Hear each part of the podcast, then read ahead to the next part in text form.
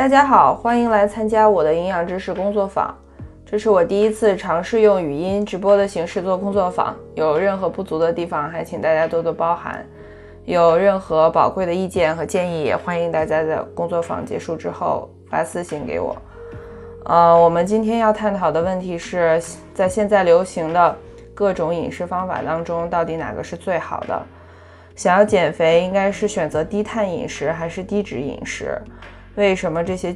饮食计划我总是很难坚持下去？那么在开始今天我们的主题之前呢，为了保证收听的质量，我还是要重新一下一条规则，就是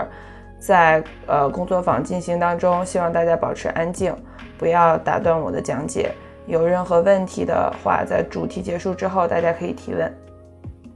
好，那我就不多说废话了，直接进入今天的主题。在我们开展具体的分析之前呢，我希望大家能够停一下，问自己这么一个问题：为什么我想要知道哪个饮食方法是最好的？这个时候你可能会说了，这个还难道还用问吗？我当然是想要健康的身体、完美的身材和充沛的精力啊！但是其实健康饮食的道理，我们多多少少都懂一些，呃，少吃垃圾食品，少喝酒。晚饭少吃一点啊，呃，多吃蔬菜和水果，吃高质量的食物等等，这些原则对我们来说确实感觉有点虚空虚，很难在日常生活中实施起来。于是我们就想，如果有一个完美的饮食计划，告诉我们应该怎么吃，应该怎么做，那我就能够做做做起来了，我就能够变得更健康，身材更好，更快乐了。呃，归根结底呢，这个是我们背后的追求完美的心理在作祟啊。我们的潜意识里会觉得，只有找到了这么一个完美的计划，我才能执行下去，我才能够变得更好。但是，我想举一个例子，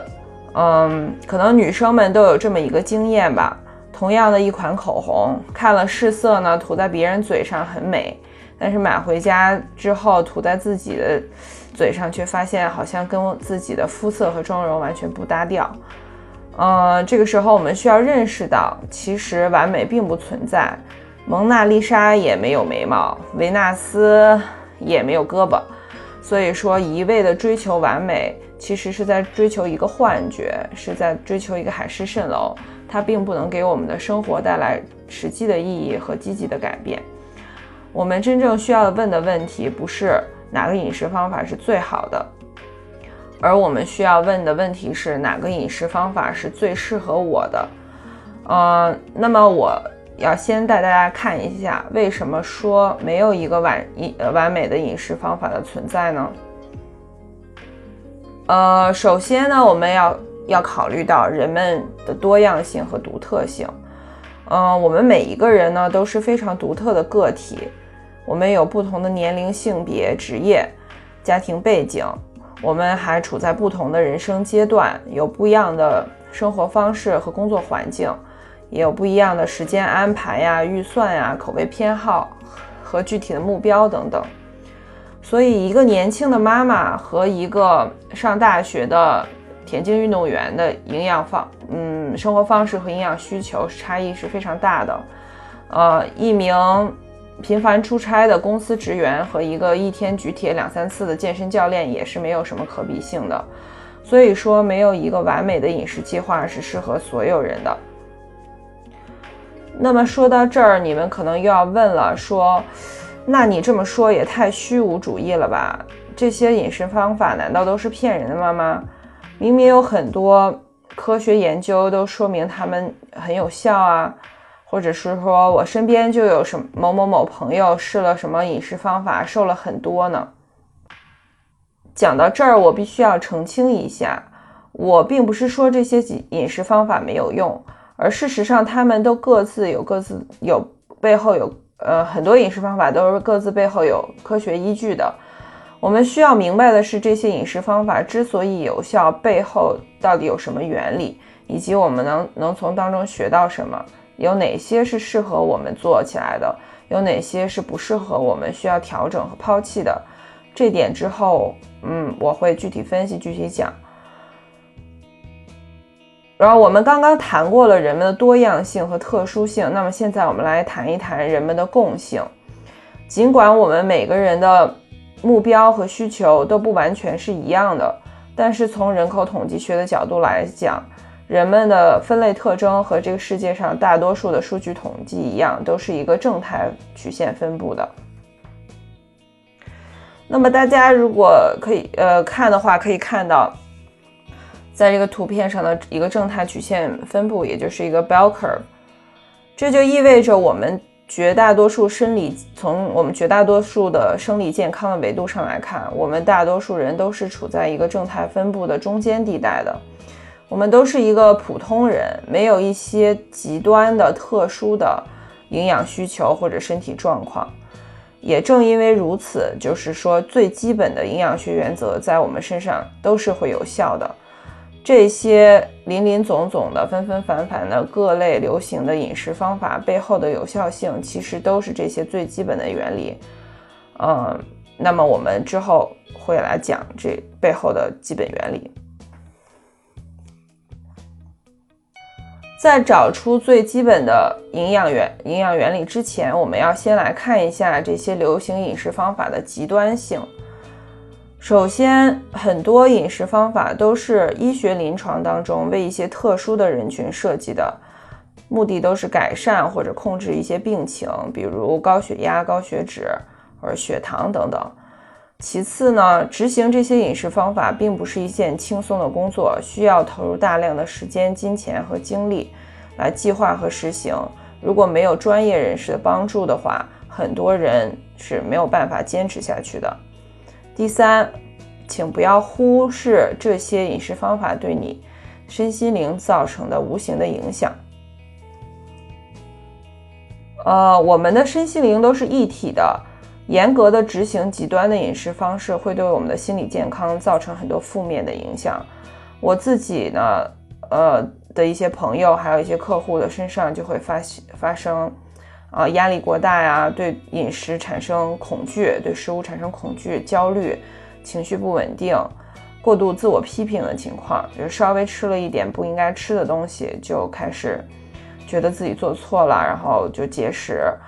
然后这些压力进一步影响到他们可能会出现失眠啊、内分泌失调，然后一些爆痘啊，甚至闭经。有的人甚至发发展出来肝胆功能异常、甲状腺疾病，还有抑郁症等等情况。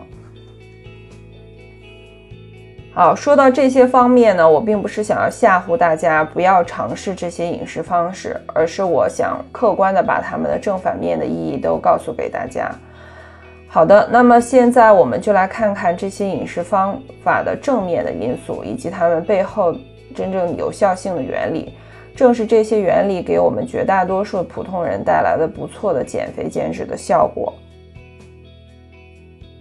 那么第一个原则呢，也就是最重要的原则，其实就是我们在初中物理课上学到的，这个就是能量守恒的原则。我们都知道，能量是不能够被凭空制造的，它是可，但是它是可以被转化的。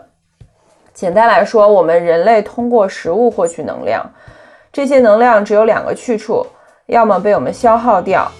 要么被我们的身体存储起来。如果我进行体力劳动或者体力体育锻炼，我就会把吃下去的食物的能量转化为热量和水分，它消耗掉了。如果我们吃的多，但是动的少，那么结果大家都知道了，就是会发胖。你的身体里面的多余的能量呢？有一部分会以糖原的形式存储在你的肌肉和肝脏里面，但是大部分会转化为脂肪，存储在皮下组织、肌肉之间，还有脏器周围。呃，反之亦然。如果你摄入的少，但支出的多，动的是动的呃吃的少，动的多，那你的身体呢就会优先消耗你体内的糖原、肌糖原和肝糖原。如果糖原不够的情况下，它就开始分解脂肪来为你提供能量。所以说，不论是哪个饮食方法，怎么吃，什么时候吃，最终还是要看你的能量是大于、等于还是小于你的能量支出。很简单，如果你能量摄入大于支出大于呃能量摄入大支出少，那你就会发胖；如果是相等的话，那就是体重不变。呃，摄入小但支出呃小于支出的话，那你就会变瘦。第二个原则，那么我们就来看一看这些饮食方法究竟是怎么做到让你摄入小于支出的呢？让你瘦下来的呢？那么最重要的一点呢，其实它就是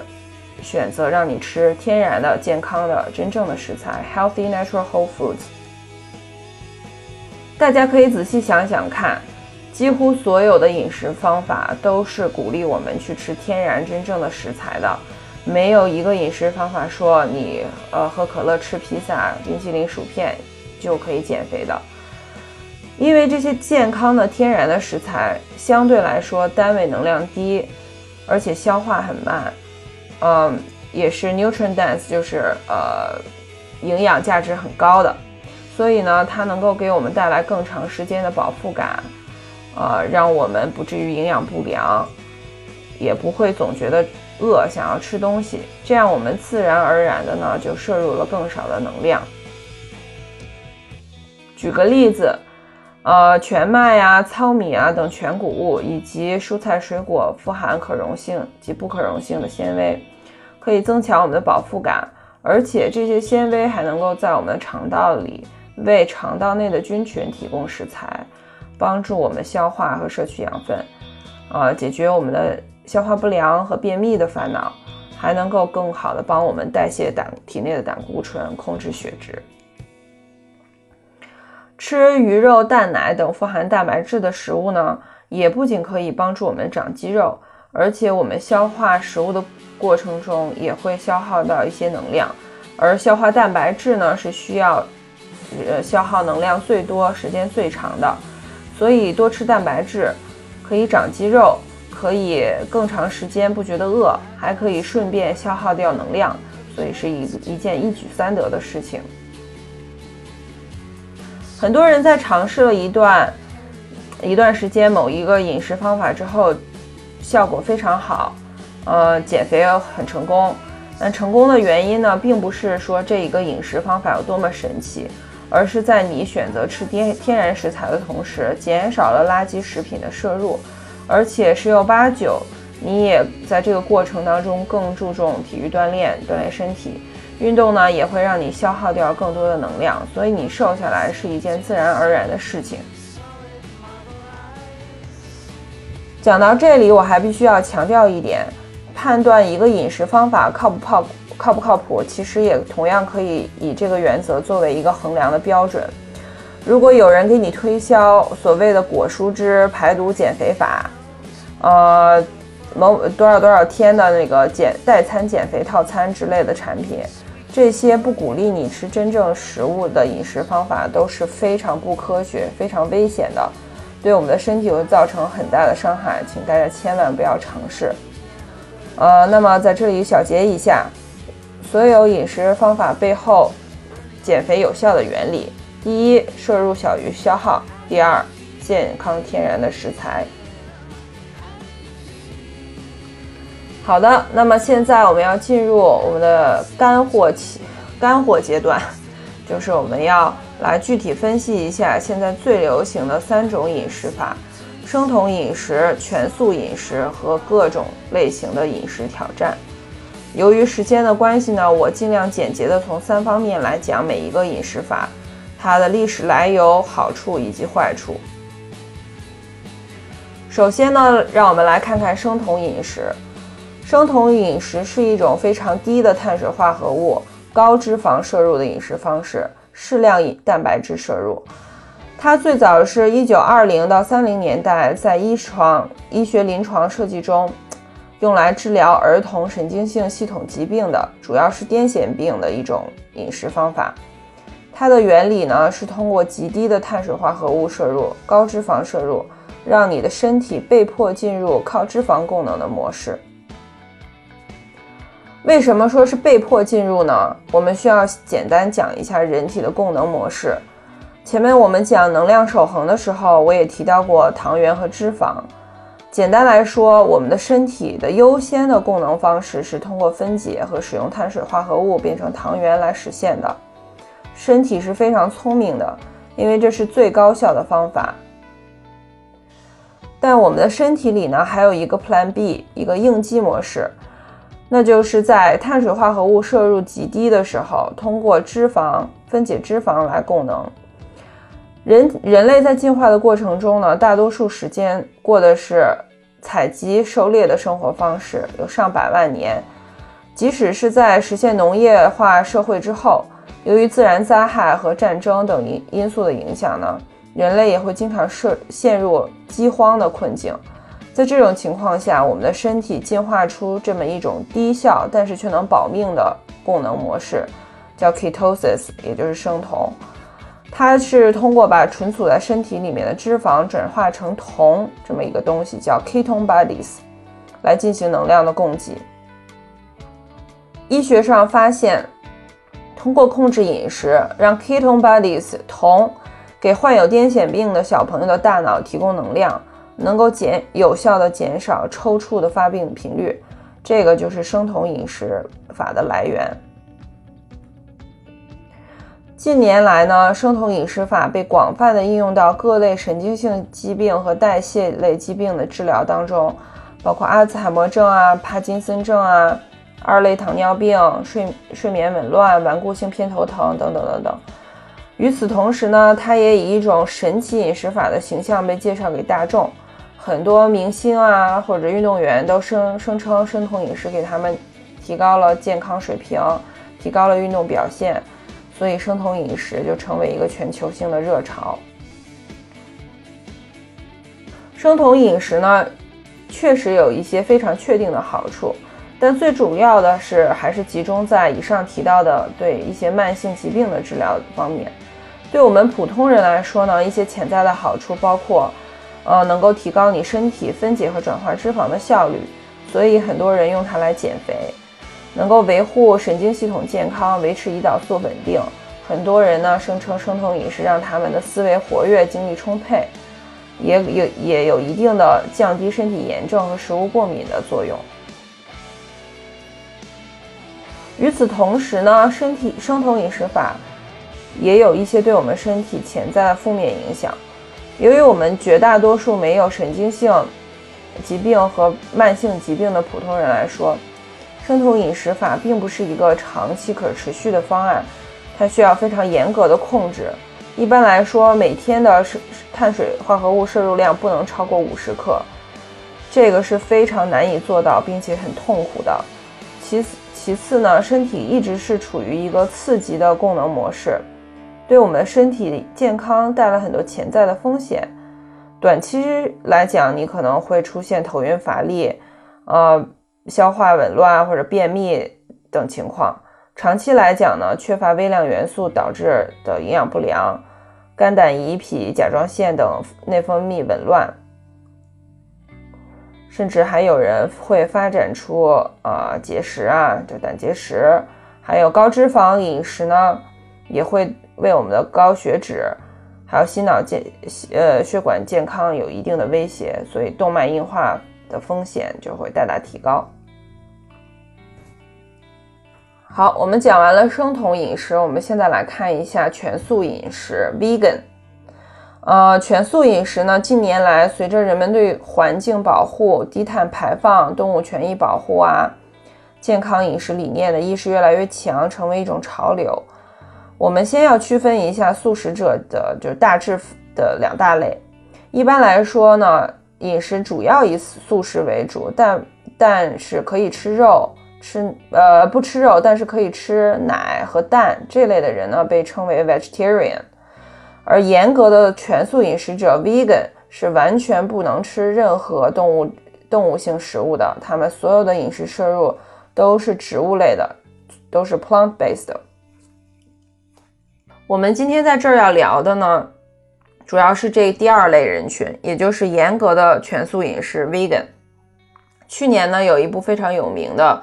极力推广全素饮食的纪录片叫《Game Changer》，很多人看了这部纪录片之后呢，也去选择全素饮食。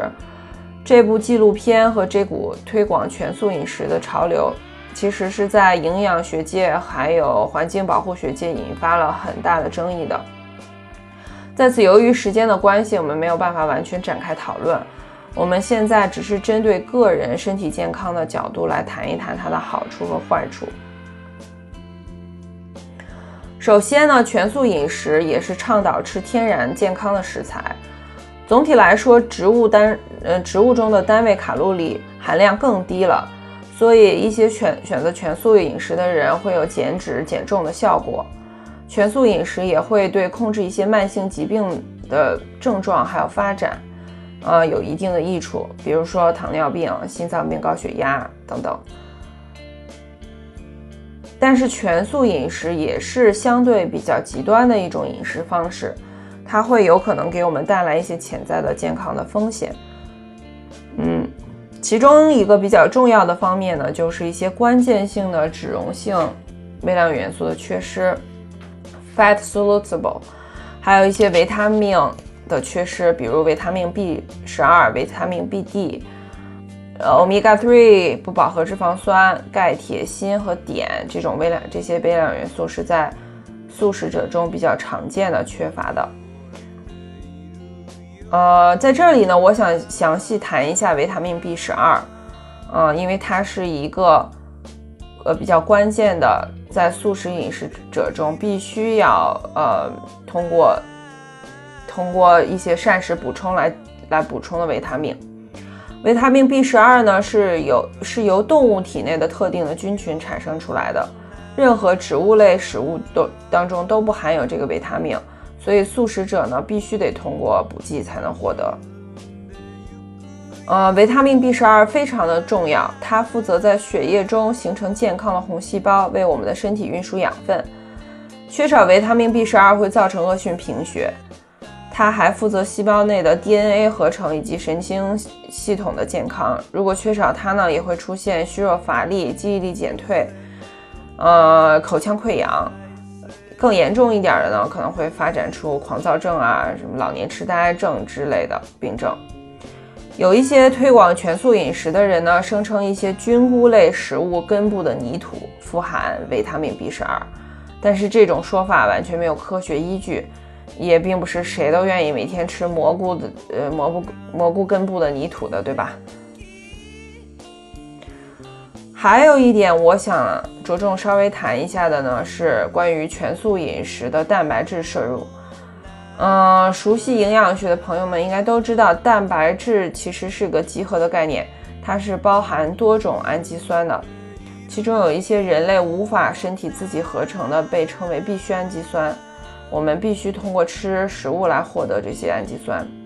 动物性蛋白呢，是涵盖了全全部种类的氨基酸的。但是只有很少的几样植物，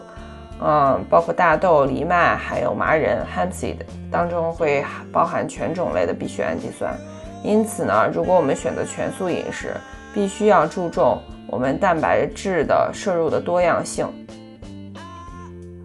还有一个主要的误区呢，是很多人把全素饮食和健康饮食划等号。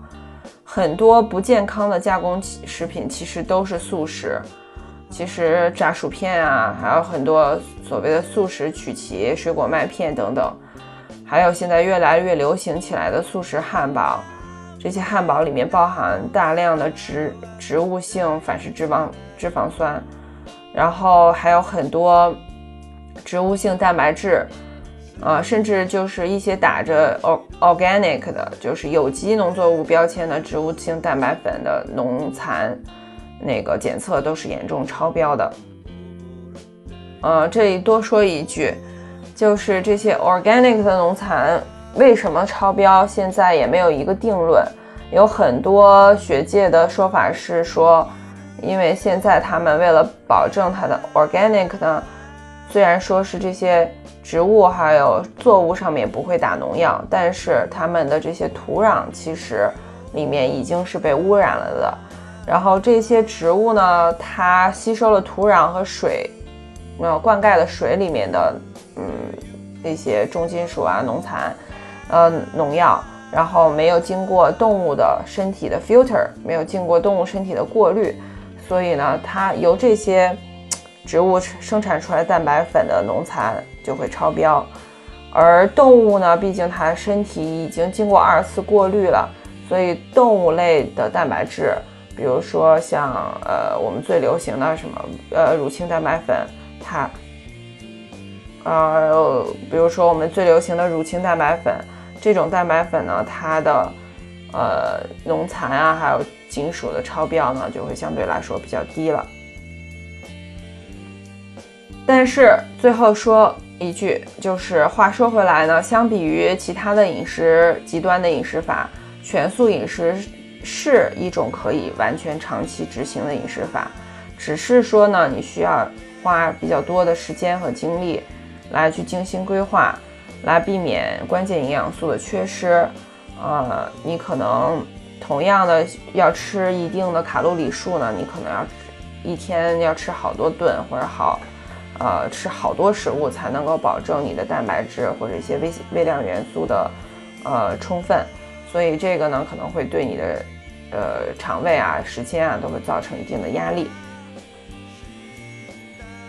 最后呢，我们来看一下现在很多健身房都极力推行的饮食挑战，呃，什么八周饮食挑战啊、十周特效减肥训练营之类的。这类的饮食挑战呢，主要是和训练计划搭配销售的一种营销手段。从商业上讲是完全有理由的，完全 make sense 的。它是鼓励参与者在挑战期内参加一周三到五次不等的力量及体能训练，同时呢，要求参与者根据严格控制的食谱或者代餐来进行饮食。根据个人的执行效果呢。这种饮食方法有可能会让参与者在短时间内有很好的减肥效果。呃，好处呢，当然是为了很多人提高了健康饮食的意识，因为这些食谱当中绝大多数也是都会说倡导选择天然健康的食材，呃，减少垃圾食品的摄入。很多营养对营养知识一无所知的小白也开始渐渐了解起来了，什么是。啊，三种巨量营养素啊，这些方面是一些积极的。嗯，同时呢，也会参加这种饮食挑战计划呢，也能够提高人们对参与体育锻炼的积极性，培养起好的锻炼的习惯。但是谈到这种饮食法的负面影响和坏处呢，呃，我可以这么说吧，这种饮食挑战是我个人非常不推荐的，可以说它是最差的饮食方法之一了。呃，因为它不是一个长期可持续的饮食方案，倒不是因为它会像我之前提到的生酮饮食和全素饮食一样，有一些营养素缺失的危险，而主要是说这种方式对我们的身心健康有很大的危害。有很多人急于求成，希望在短短的几周之内身材就能有一个质的飞跃、大的转变。这种饮食法呢，正是利用了人们的这种心理，让我们在短短时间内极度的压抑自己，这个不能吃，那个不能喝。呃，你周围的小伙伴呢和你的教练呢，也总是盯着你，看你是不是吃了什么脏东西，然后进行一些 body shaming 啊和 food shaming，一些羞辱性的这种感受，带来的结果通常是参加这个挑战期结束之后，人们就跟刚从牢里放出来的犯人一样，报复性大吃大喝，呃，体重呢很快就会反弹了。这种方式呢会让我们进行一个进入一个恶性循环。如果我们的意志力崩溃了，吃了一些所谓的脏东西，啊，就会给我们带来很大的心理压力和自我批评，觉得效果不够好，都是因为这次自己搞砸了，只能靠参加下次挑战，我再来证明自己。你看这些商家呢是非常聪明的，你就这样一次一次的就这么挑战下去了。这种饮食法是非常具有操纵性的，他们通常都是在挑战初期设置一个所谓的排毒期，通过急剧的降低碳水化合物摄入，并且让你大量喝水排水来让你的身体脱水了。那这样呢？你在两三周之后称重的时候呢，就会欣喜的发现，哇，我的体重轻了很多，觉得这个饮食法真是太棒了。然后你就能够更好的坚持下去。在挑战期中期呢，他们会适当的提高碳水化合物摄入和卡路里的摄入，但是这些摄入量还是会远远的低于每个人的基础代谢率的，这个是非常危险的。低于基础代谢率，长期来讲对身体会造成非常大的危害。这也就是为什么说这种饮食挑战通常都不会超过三个月的原因。在挑战冲刺阶段呢，他们会再次利用减碳脱水的手段，会最大化这个效果，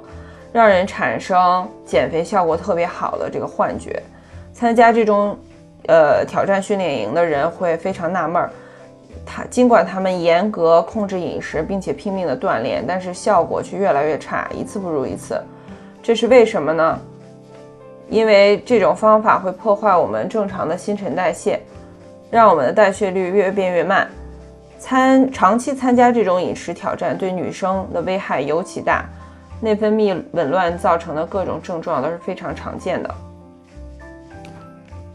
好，我们分析完了三种流行的饮食方式，现在我们来回答一下另一个我经常被问到的问题，那就是说，想减肥到底应该选择低碳饮食还是低脂饮食？相信不少人对怎么吃能减肥。有疑问的时候，都听过别人给你这个建议或者警告，说你少吃点碳水，晚饭不要吃碳水，吃米面就会发胖。嗯，这些年呢，碳水化合物被妖魔化的很厉害，吃碳水化合物基本上就跟发胖、糖尿病划等号了。但是如果大家还有印象的话，可能暴露暴露了自己的年龄，就是在大约十年前。呃，脂肪被视为健康杀手，想减肥就不能吃脂肪，脂肪会让你发胖，脂肪会让你得动脉硬化、硬化和心脏病。所以有一段时间内，超市里的牛奶和酸奶很多都是低脂或者脱脂的。但是近年来，随着生酮饮食为代表的高嗯低碳高脂饮食法的流行呢，脂肪就不再被人们看成危害健康的因素了。反而像椰子油啊、牛油果之类的，呃，健康的脂肪 （healthy fat） 被我们视为餐桌上的必需品，所以我们很有可能就会被这种不停更新的、不停感觉不停变来变去的这个营养科学理论搞晕了。就说，那么我要想减肥，到底应该是少吃脂脂肪呢，还是少吃碳碳水呢？其实最新的科学研究显示，无论是低碳饮食还是低脂饮食，在减肥方面都是有效的，而且效果是一样的。呃，二零一八年呢，一项由斯坦福大学医学院教授 Dr. Christopher Gardner 领导的美国国家卫生研究所 （NIH） 以及营养科学倡导组织 NUSI 进行的科学研究显示。低碳饮食法和低脂饮食法对人们在减肥方面的效果相当的，并不受人们，呃不同的胰岛素水平的影响和一些其他的基因表达的影响那么大。呃，此项研究为期十二个月，有六百零九名参与者，年龄结构是十八到五十岁，男女比例一比一。参与者被随机分配为两个实验组，分别参加。低碳饮食法和低脂饮食法。值得一提的是呢，在这一年时间内，这些参与饮食者的饮食结构是经历过几次调整的，并不是说一成不变的。每个人都需要参加二十二次营养咨咨询之多。两组的总体热量和蛋白质摄入水平都是一样的，也就是说，没有，并没有哪一组吃的比另外一组少。呃，这些参与的总体的热量摄入虽然比他们之前没参加的时候都有一定程度的下降，但是都并不会让他们处在饥饿状态。低碳组的每天平均碳水摄入量从之前的二百四十七克下降到一百三十二克，下降了约百分之四十六点六，脂肪维持摄入维持在约八十克左右。低脂组的每日每天平均脂肪摄入量从之前的八十七克下降到了五十七克，下降了百分之三十四点五。碳水化合物摄入量维持在约每天百二百一十克。一年之后的调查研究显结果显示，低碳组平均体重下降了六公斤，低脂组平均下降了五点三公斤。虽然有一有这个零点七公斤的差异，但是平均到每个月来说，只有零点零五八公斤，并不具有统计的显著性和临床差异性。这就意味着，无论你选择低碳饮食还是低脂饮食，其实都是有效的，都是一样的。关于碳水化合物和脂肪的种类以及代谢。呃，以及对我们身体健康方面的作用是非常复杂的。今天我们时间有限，没有办法详细展开。如果大家感兴趣的话，以后的工作坊我还可以再给大家来讲。好，听完了关于三种饮食法以及低碳低脂饮食的最新科学研究成果之后呢，我想回到我们在开篇提出的追求完美的心理诉求上面。现在呢，self care，也就是说。爱自己，对自己好一点，这种概念是非常流行的。很多人呢，尤其是女生，会觉得就需要多为自己投资，买名名牌包包啊，去国外旅行啊，办健身卡啊，甚至去呃巴厘岛参加什么灵修营等等。这些努力呢，都是想要自己变得更美、更快乐，成为一个更好的人。但是回到饮食上面来来看，很多人却都很迷茫。嗯，要不然就是原地不动，不知道该如何入手改善自己的饮食习惯；要不然呢，就是急于求成，没头苍蝇似的乱撞一气，各种饮食方法都试个遍。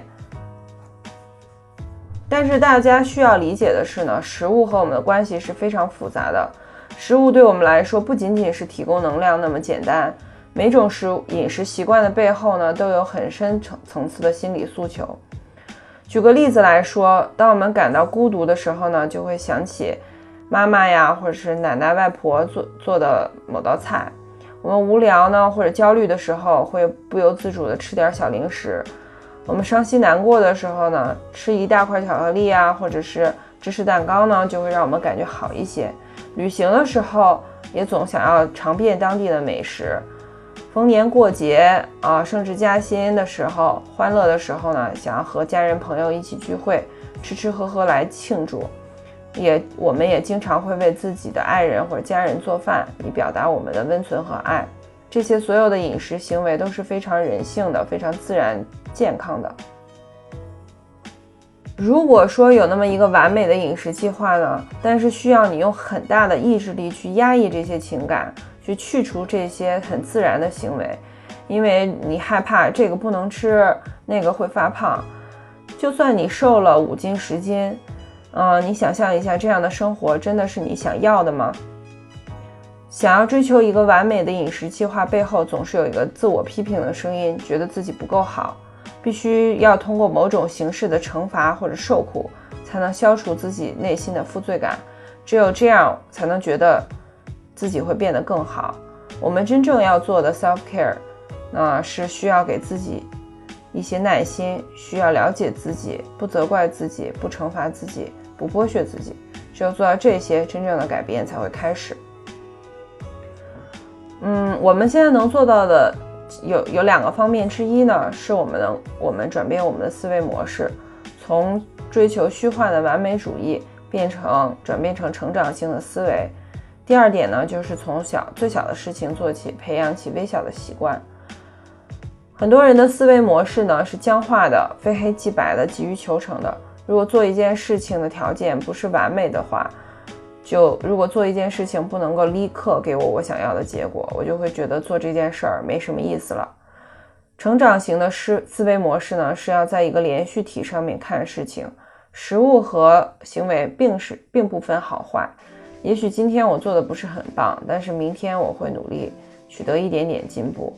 也许这顿饭我吃了点甜品，那么下顿饭我可以多吃一些蔬菜。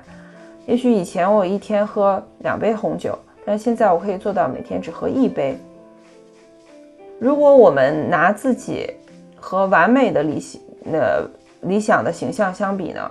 总是会给我们带来一种渺小感、无力感。让我们觉得自己离目标非常非常遥远，所以经常努力不久就会放弃了。我们其实只需要和昨天的自己比较，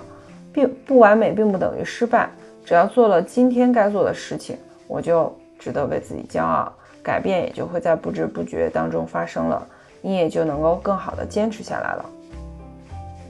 只有持之以恒，才能带我们达到目标。完美主义只会让人裹足不前。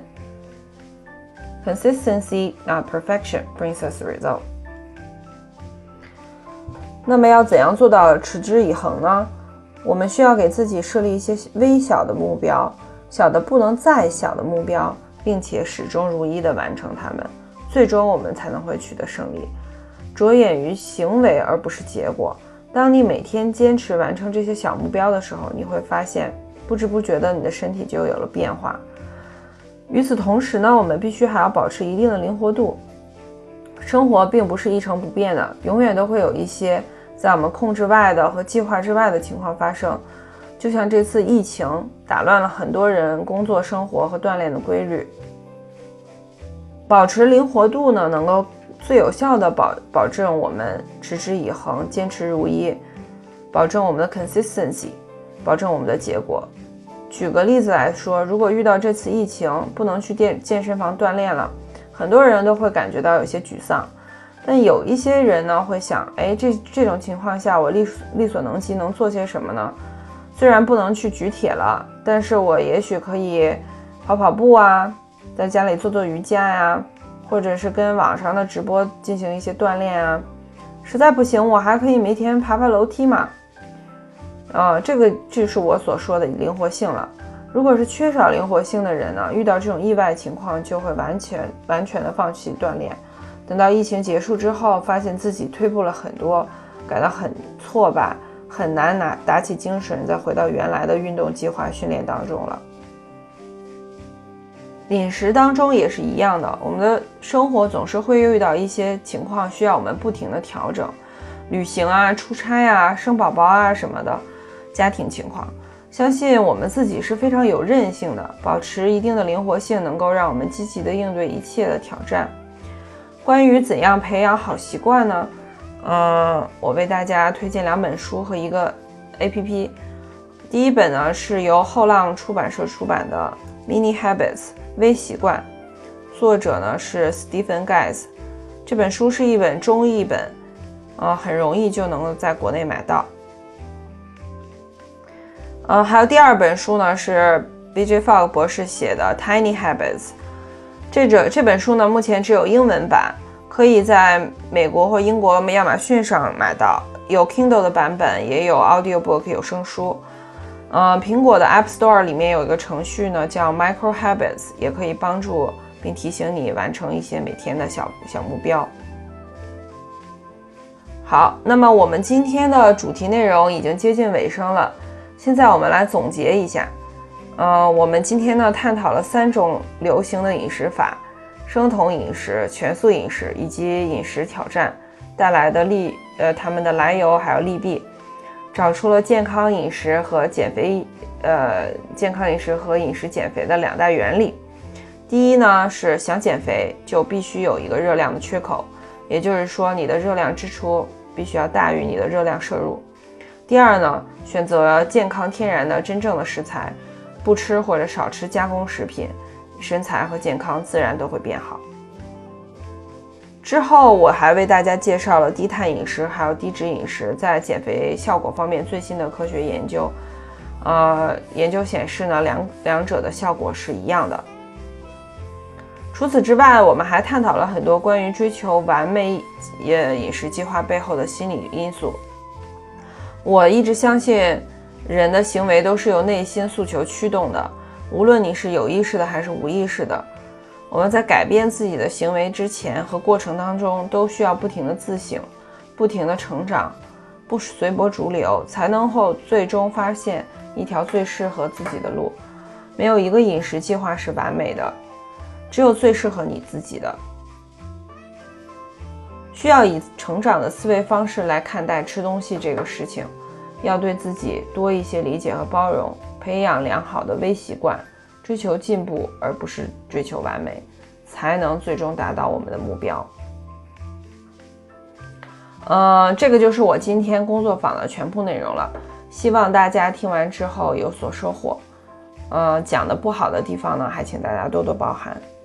有任何意见建议啊问题，欢迎给我留言。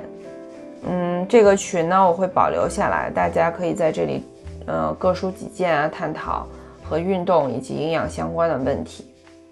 下一次的工作坊我还没有确定主题，呃，如果大家有感兴趣的话题，也可以留言给我。